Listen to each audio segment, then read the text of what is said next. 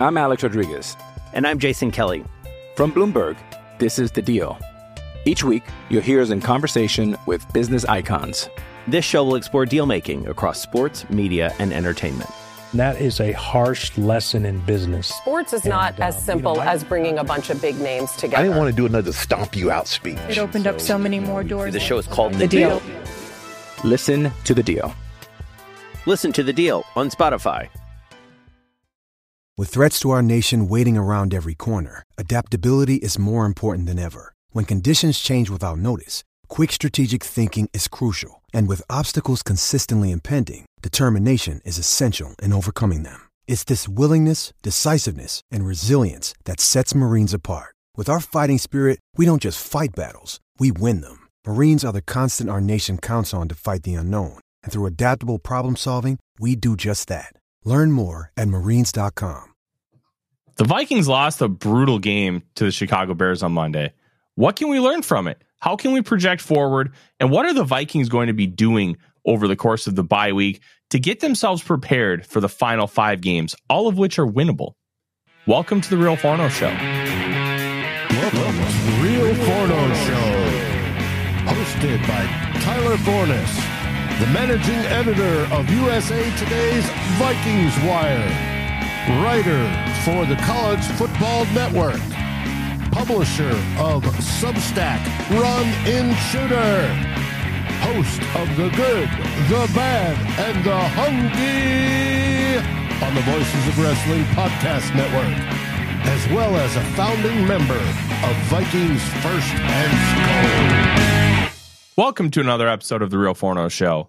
I am Tyler Forness. With me, as always, in the top right corner, he is producer Dave. We are coming to you recorded this evening because I am going to AEW Dynamite at the Target Center, and we are going to be having some fun at a pro wrestling show. Dave, how are you? I'm doing good. It's a it's a wonderful day, weather-wise, nice. Still working on the Christmas decorations. Things are wonderful. Trying to get that awful taste out of my mouth from this weekend, Monday night in particular, and your Minnesota Vikings. But we're going to talk about that, right? Yes, we are. And I, I think we have to start here, Dave, because the concept of play calling has become uh, just a rampant discussion across fans and analysts alike. And I think we need to parse this out. Just because a play doesn't work doesn't mean it was a bad play call. And that's why I've always encouraged everybody to go get the all 22. Just get yourself more data and a better better educated answer because the all 22 is going to show you whether uh, the play call itself was good or not versus the execution. You're going to be able to see that. And I, I think the perfect example is that Josh Dobbs toss pitch toss play. The Vikings aren't the first team to run that. Last year, the Ravens ran it with Lamar on fourth and one. It gained like 20 yards. So the Vikings asking Josh to get one there is fine. The Bears ran it earlier this year with Justin Fields. They're all mobile quarterbacks. They all have the ability to run. You're asking them to do something that is becoming commonplace for these style of quarterbacks. Just because it didn't work doesn't mean it was a bad play call. Oh, it's too cute. Well, if you just run it up the gut, oh, why are you running up the gut? Everybody thinks you're going to do that. Well, you can't have it both ways. You can't eh, ask them to not be too cute and then just do the thing that's chalk. You, have to be able to mix it up and you have to be able to try and attack defenses differently. And the reason why that play call didn't work wasn't because it was a bad play call. It was actually a pretty good play call, and they're going to be able to build off of that later on. We've talked about that before. Is the execution. Dalton Risner spends too long doubling with Garrett Bradbury and doesn't get to the second level quick enough. Singleton goes in and busts up the play, forces Dobbs to cut back inside when he really should be hitting that like gap on the exterior to be able to shoot towards the sidelines. And he gets speared illegally by Kareem Jackson, who is now serving a four game suspension for lowering his head. That's not on the play call. That's the execution. That is what the players do with the design for the for the actual play. And we saw that manifest again here for the Vikings against the, the Bears. That fourth and eight play call, TJ Hockenson runs an out route, Josh Dobbs throws it. It ends up being like half a yard short of the sticks, turnover on downs. I think Hockenson needs to run that about a half a yard deeper because when he makes his break, uh, he's right at the sticks and then he kind of cuts and he ends up about half a yard past the sticks, but then has to come forward. If he runs just a half a yard deeper, then he's a, a yard past the sticks. Excuse me, I've got some coming on in my throat there. But if he's a yard past the sticks, then he does probably doesn't have to come up as far to get that ball, which was poorly placed. And the poor placement was the reason why that it didn't work. But Hockenson still needs to be, run that just a little more precise and a little bit farther past the six to give him that buffer. And it, it, it's just frustrating because right play call, right coverage, you don't execute. That's why is that on Kevin O'Connell as a play caller? It's not. You can't look at me and say that Kevin O'Connell is a poor play caller. You can be frustrated by some of the elements of play calling, which going through the all 22, I was a little bit. Why is nobody getting yard after catch opportunities? It's, hey, we're going to throw you a hitch, break a tackle. Why aren't we trying to get guys running crossing routes? Like, we're not able to attack down the field right now. We just aren't.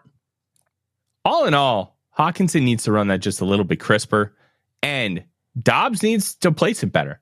And uh, one of the frustrating things, kind of about play calling in general, is you have to be able to see what's going on throughout the course of the entire play. And that's why I've always stressed get the all 22. NFL Plus has it available for everybody.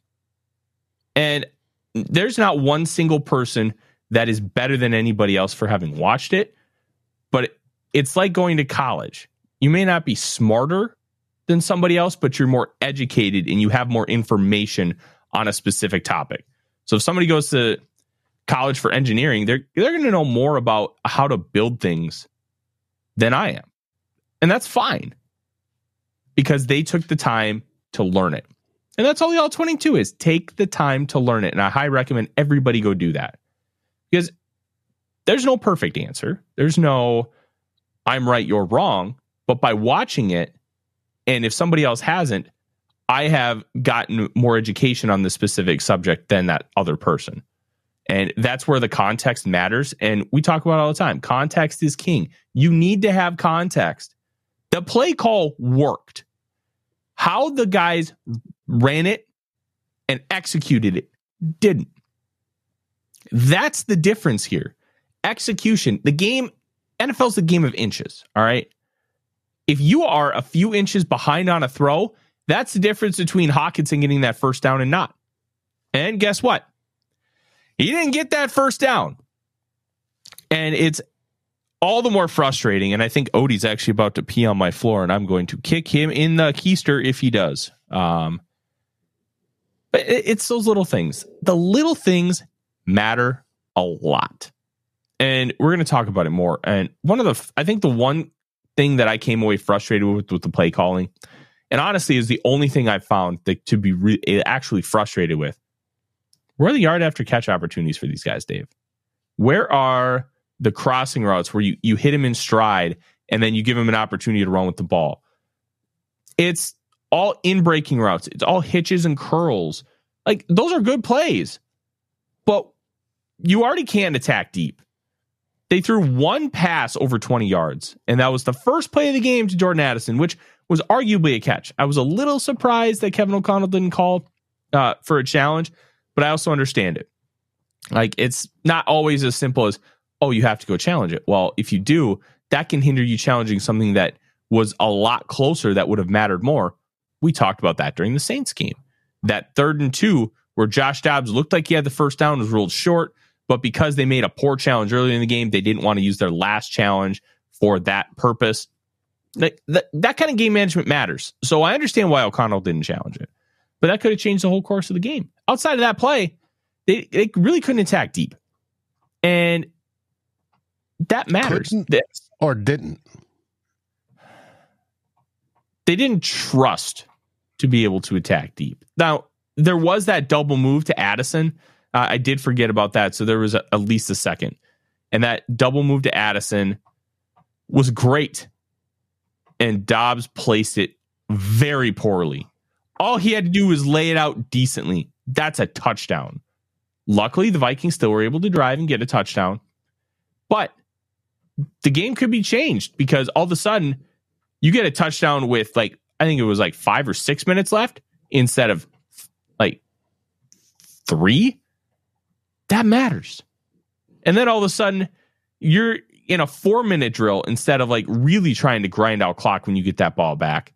And then when Chicago does, they're under less pressure to be able to get the ball downfield. And that could be a net benefit too, because it's less urgency.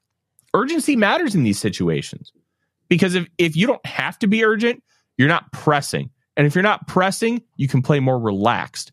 And with the Vikings defense, they probably would have felt a little more comfortable sending pressure at Justin Fields, something they didn't do at all during that final drive, which was a little interesting from Flores, but I also understand it because, hey, Fields really hasn't beaten you downfield at all. Make him.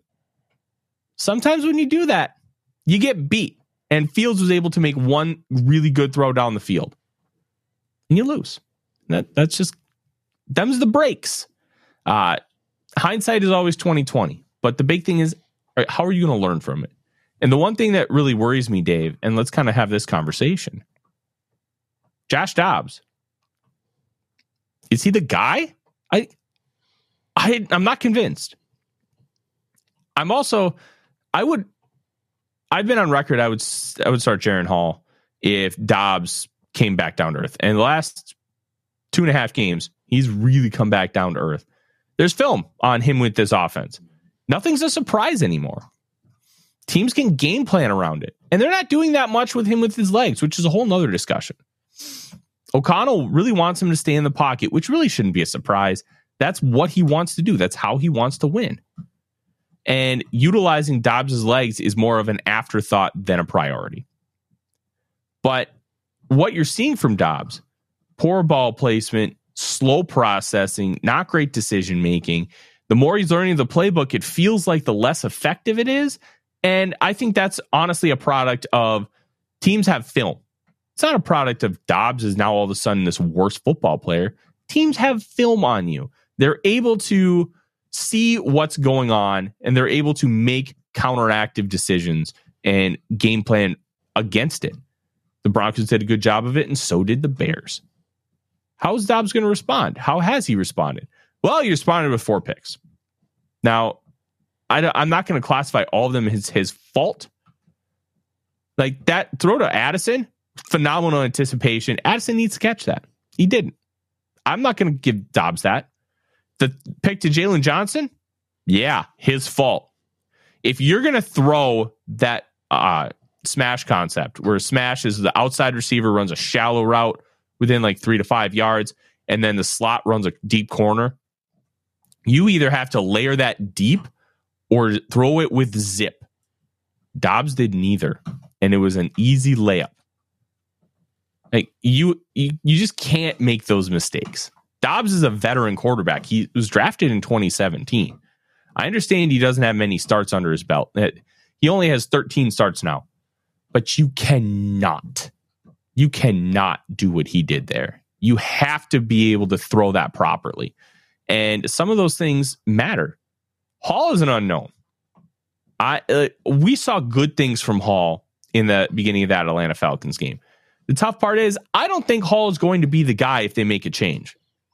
I think it's going to be Nick Mullens. Mullens was ahead of Hall on the depth chart, and Mullens is honestly fits the archetype that Kevin O'Connell has worked with a lot in the past.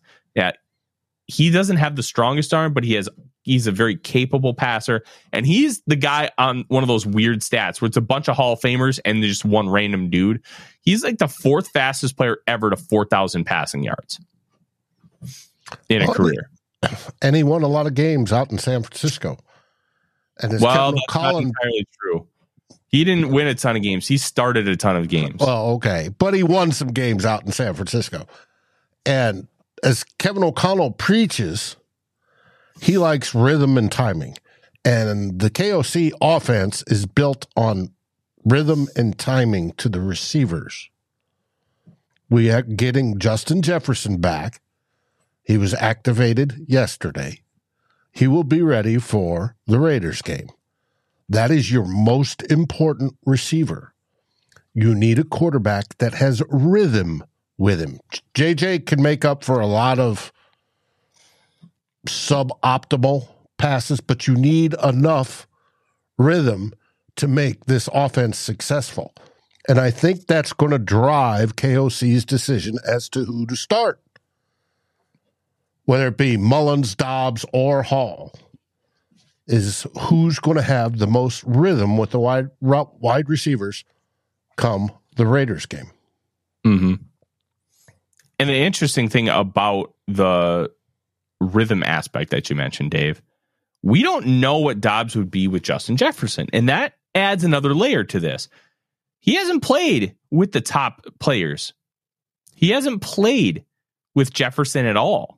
Jefferson has missed the last seven games, which he was finally activated on Tuesday, which had to happen. Why did it have to happen? His practice window was done.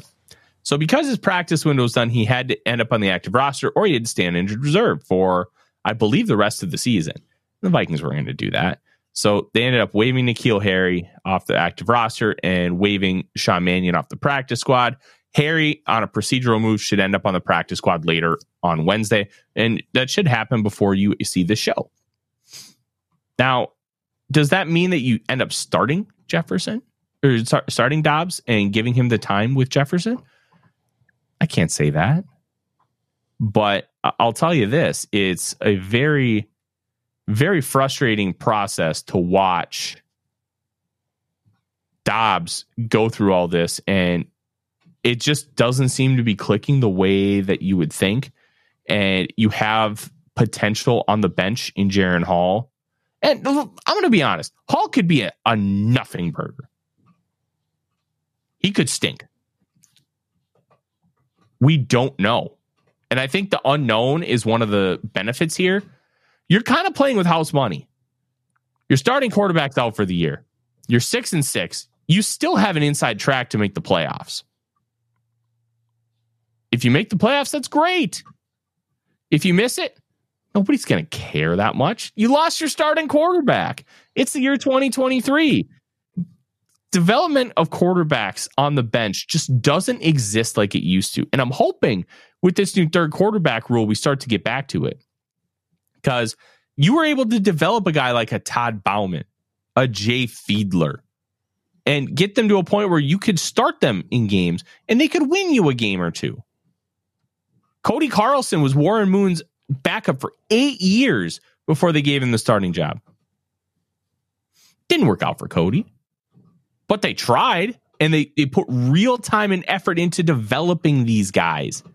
That matters this is a very impatient league. And I think that's one of the reasons why, and especially with value quarterback contracts.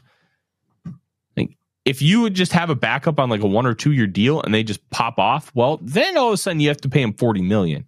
And that could backfire. It's not going great for the Seahawks right now. It's going absolutely abysmal for the Giants on multitude a multitude of levels. But with the advent of the third quarterback, being active every single game day as an emergency player, I think that you may actually see more teams look to try and develop a quarterback. And I think that's a net positive for the for the Vikings, but it I I would want to see Hall with when you're talking house money. Dobbs I just I'm struggling with. Mullens has a ceiling that you've already seen. Why not shoot the moon? I'm Alex Rodriguez. And I'm Jason Kelly. From Bloomberg, this is The Deal. Each week, you'll hear us in conversation with business icons. This show will explore deal making across sports, media, and entertainment.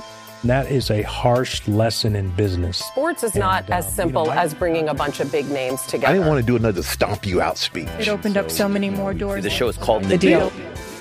Listen to the deal. Listen to the deal on Spotify. I don't think the Vikings will, but that's kind of my argument. Well, again, getting back to the rhythm and timing from KOC. Mm-hmm. Dobbs obviously doesn't seem to have it. And if you look back at his tape and his stints across the league, he he doesn't. He can win you a few games and then it drops off to where he's just off. And that takes time to develop. And of course, he had no time. He was the emergency, oh my God, we got to throw him in now, quarterback. And he did well.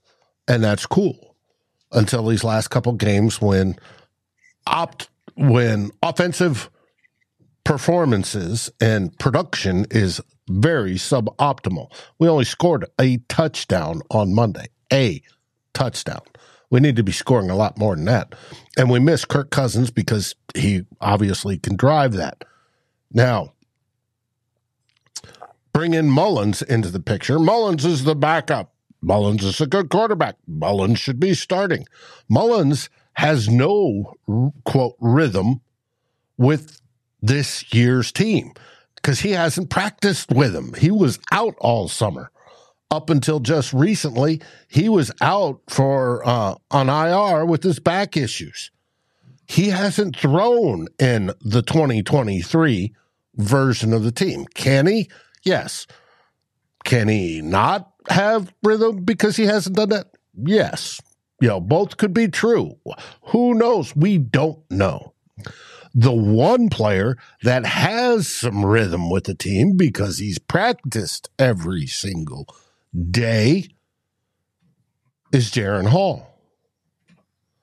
And I agree with you. I'd like to see Jaren Hall get the start, but we have no idea who KOC is going to pick. Yeah. I think that's a really good point. You, you just don't know. Um, there's there's so many variables here, and I don't necessarily think that any of these guys are a great option. And we'll talk about running back here in a second because I, I have I have takes. Um, my my philosophy is I would just go with the guy that you think has the highest ceiling and see what happens. And you ha- you drafted this rookie. He showed himself well in the little bit of time that he had. Why not give him more time? But if you want to win games, that might not be your best option or your safest option. I think your safest option in that aspect is Nick Mullens because of the rhythm and the timing. Um, but I'm very curious how any of these guys will have any of that with Justin Jefferson because Jefferson is kind of an anomaly. He hasn't practiced with these guys much. He hasn't done a whole lot. So how is this going to manifest? We'll find out. They're going to take the bye week to really discuss these things. And they, they have a lot of things to really self scout and try and figure out what's going on. One of those things is turnovers 24 turnovers this year. Dave, I don't know about you, but that's unacceptable. 24, to a game? it's horrible. Whether it was due to neglect by the player, just dropping the football or whatever, or, you know, it was accidental, like a tip ball, however, it's unacceptable. You're going to have some turnovers during the season, but you want to absolutely minimize them and 24 is not minimizing them. We had mm-hmm. four turnovers on Monday. Yes, you can argue that two of them weren't anybody's fault because they should have been uh, caught or not tipped or whatever. But it's just, it's way too many. And every time we get to that threshold, and I was watching it Monday night, minus two, hey, we're still in it. Minus three, we just went over that. If you want to call it a Mendoza line, a Mendoza line for turnovers. And every time they've reached that, they've lost the football game, even though they were winning with two minutes to go. The funny part is all those losses have been by seven points or less. Mm-hmm. So the Vikings aren't even getting blown out. They turned it over four times, all had three points off turnovers. That's insane. The defense is playing out of their minds. And they can't get anything done on offense. It, you have to, it's a team game. You have to be able to figure this out. And the Vikings just haven't. And it's very frustrating. But I want to talk, Dave, about running back here before we kind of get into some of the things that they're going to look at outside of quarterback. Um, look, I, I've been a big proponent of Ty Chandler on the show. I've been honest in saying I don't necessarily think he's the better back, but the more explosive back. And sometimes with more explosiveness, you can manifest some other things. On Monday night, Alexander Mattison tenfold looked like the better player. It wasn't close. Uh, Chandler, the few opportunities he had to touch the ball, didn't do anything with it. Mattison looked like he was seeing things well. He was a- able to kind of maneuver in holes and juke his way in a similar but dissimilar way to what we saw with like LaDainian Tomlinson, those those cuts in the hole and being able to kind of move to and shift and be able to hit gaps in different ways. Not nearly as explosive. Mattison's not explosive at all, but he's able to manufacture these kinds of things because of what he is as a football player. He's a smart football player, but his athleticism just isn't what it should be for a top back. And that's that's one of the reasons why people are excited about Ty Chandler. Oh, he's so explosive. Well, running back isn't just all about being explosive. It's about the little things. And Mattison does the little things very well. And it manifested itself re- a lot in this game. Mattison was far and away the better player. And that's why he's getting the snaps. It can be frustrating, can be annoying that Mattison just isn't this great player. I understand that. But that's why Chandler's not getting more opportunities and more snaps. It's because Mattison is playing the way he is. And right now, he deserves to put, be playing over Ty Chandler. Even though I've been a big proponent of just play the guy who's more explosive and and hope that we can kind of grow some of those other elements, I, I still think that there's an argument for that. But when you look at Mattison and what he's doing on the field,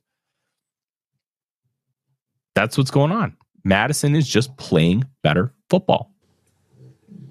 And you want the guy that's playing the better football out there. Mm-hmm. Yeah, absolutely. Can't tell if Odie's chewing on a bone. Oh yeah, he's chewing on a bone. I thought he might be chewing on one of my cords because he's down by my feet. Oh, I think you know there is such a thing as cable management. Oh, I don't do that. I got cables all over this place, but I did buy a new surge protector, so I'll I'll have some of it cleaned up. Um, let's talk about a couple other things, and then we're gonna we're gonna cut this one short here today because it's a it's a very busy Wednesday for us, and not being able to do a live show kind of hurts. Um, the bye week. What's important on the bye week? Well, two main things. One, let guys rest and get healthy. And they're going to need this for the stretch run. I'm intrigued to see when O'Connell comes back and talks to the media. If he has any updates on Marcus Davenport, because we know he had the tightrope surgery and they're hoping to have him back. But tightrope surgery can come back in four weeks. We we also don't know when the surgery happened. Yeah, that was not revealed to us. It was just revealed he went on injured reserve, and then a few weeks after going on injured reserve, we heard about the surgery. Yeah, yeah, but we don't know the timeline of that surgery. We just know generalities. So if there's a, if there's an update on Davenport, I think that can be really good because Wonnum has been playing relatively well, which he didn't play for that great against the Bears, which is very weird because he usually owns the Bears. And then you pair that with Danielle Hunter, who's just playing like a madman. He needs half a sack in order to hit his third bonus. So he'll make a total of $20 million this year. He just needs half a sack to do it. And I think he's going to be able to get that done pretty quickly, especially against the Raiders starting. The question is, will he get to 20? That's all I want. Get to 20 because that was one of my predictions at the beginning of the season, prior to the season starting. Get to 20. He and needs he could. six and a half sacks in five games. It's a tall tale, tall ask, but it's not uh, impossible. It, it isn't. Hmm. I think it'd be hilarious for him to end up at 14 and a half for the third year because he's never been able to eclipse that number. No, that would be horrible because that would mean he's either not playing well or we lost him. Well, sacks as a general whole are an unstable metric because sacks th- there's so many things that factor in and you can get all the right pressure guys sides you get sidestepped and then all of a sudden Josh Metellus gets the sack like so it's like touchdowns. They're somewhat random even in terms of pressures So as long as he continues to wreak havoc on the quarterback and get pressure, I'm okay if he doesn't get sacks because that means he's impacting the game and other players are likely to get those sacks. So he could end up with one sack the rest of the way and still play great football. Like we have to remember that fact. But one of the reasons I kind of bring these things up is you got to get healthy and then you have to self scout. I'm very intrigued of how Kevin O'Connell, he's talked about how he, he's called a conservative game with leads at the end and leaning on the defense. Well, you, you can't do that. You, you can't do that long term. It's not a sustainable thing for success. You have to go out and win the game. Now, I understand leaning on the defense a little bit because you have Dobbs, and Dobbs struggled against the Broncos, and then he struggled badly against the Bears. So you look at those things, okay, the defense is playing lights out. Let's help them out. Well, then your punter shanks a punt and you get like 22 net yards off of it instead of, hey, burying them inside the 10. If you bury them inside the 10, okay, that's fine. I get it. But you just need eight yards and you're going to be able to attempt a like a 53 yard field goal. Very makeable for Joseph. And then that's going to force them to score a touchdown, something they haven't been able to do on your defense. The Vikings red zone defense has been phenomenal. They were the Bears were 0 2 this week. The Broncos were one in of five the week prior. So last two games, one of seven in the red zone. That's phenomenal. Mm-hmm. So you've only allowed one touchdown in seven quarters, and that was that last drive against the Broncos. You're it's not exactly like we're asking for rocket science. We're not asking for a miracle. We're just asking them to play good football. But we need that from the offense too. And how is O'Connell going to adjust his end of game strategy? How much of that is going to be just the fact that it's a quarterback you just don't know? It's a quarterback that just hasn't had a lot of time here. It's also a quarterback that's been a journeyman for a reason. I'm intrigued to see how they self scout. I want to see more routes for with yard after catch opportunities, more of those concepts. Because those, when you have a guy like Jefferson out, can make a really big impact. Get like Brandon Powell on slants and let him try and get at 10 yards after the catch with his shiftiness. Get Jordan Addison on crossing routes and let him go. Same with KJ Osborne. Those are the kind of things I want to see with the self scouting. I also want to see how maybe Andrew Booth Jr. gets utilized after the bye because he's not being utilized much at all the last couple weeks, and it's kind of been frustrating. The Vikings also dressed three official cornerbacks, and Andrew Booth I think played four or six snaps. It was only three. It was only three. Ooh. That's worse. That's worse. Um, they dressed six safeties, but three corners. Yeah man, it's Vikings are a weird team, man. Um, Self scouting, getting healthy are the two most important things here. And then you have the Raiders in in uh, two weeks, December tenth. I kind of wish they were playing on Thursday night because next Thursday is my birthday, and I do not want to watch Patriots Steelers on my birthday. I will because I'm a degenerate. But who wants to watch that game? Not even Patriots and Steelers fans want to watch that game. Steelers, fan, Steelers fans do. They're a game behind Baltimore, believe it or not. And they I feel believe it. believe it or not. You have Mike Tomlin, who's arguably the best coach in football, and you have a great defense. Kenny Pickett is not good. And one of the most hilarious stats, right before they hired Matt Canada, they had their the the last game before it, they had a 400 yard game. Not a single one with Matt Canada as offensive coordinator. First game without him as offensive coordinator, 400 yards. Just hilarious. Hilarious ineptitude. Um, I'm all for loyalty, but sometimes you have to understand that loyalty is not going to fix your issues. And they did. And they replaced him, and things look better in Pittsburgh. Now, Kenny Pickett still stinks, but that's a conversation for another day.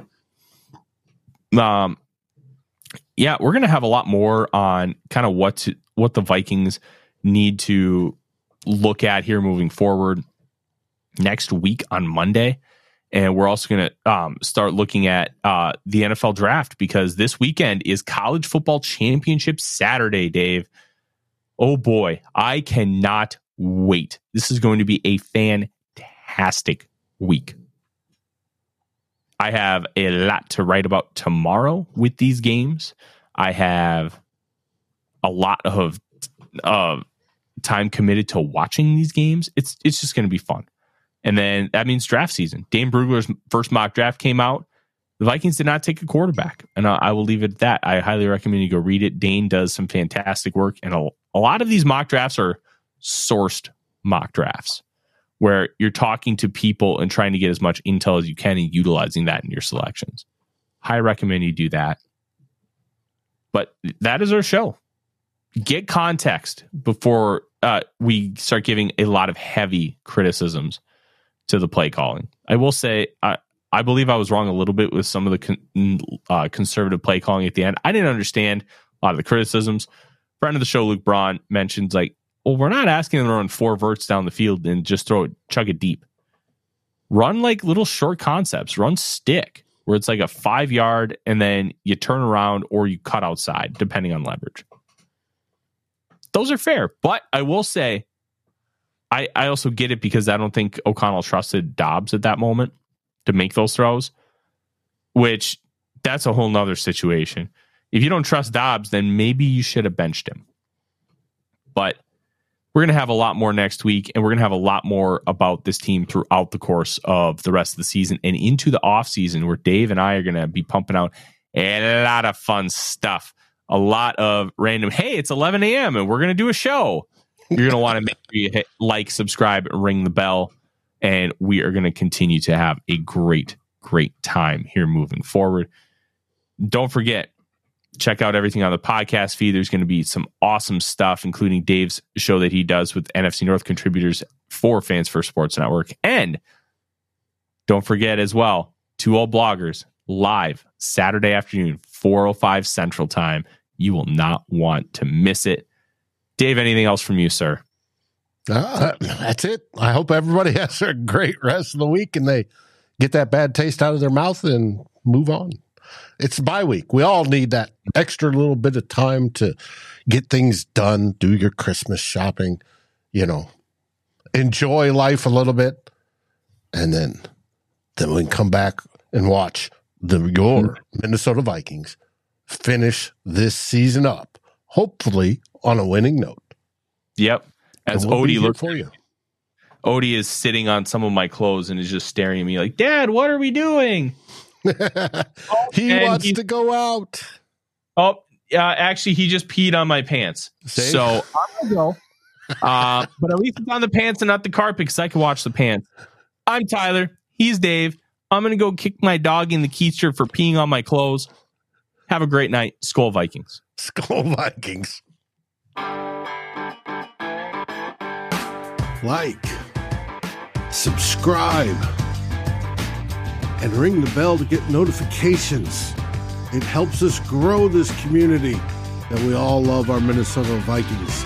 And on behalf of Tyler Forness and myself, Dave Stefano, thank you so dearly for watching The Real Forno Show. SKOL, everyone! This has been a Vikings First and SKOL production part of the Fans First Sports Network.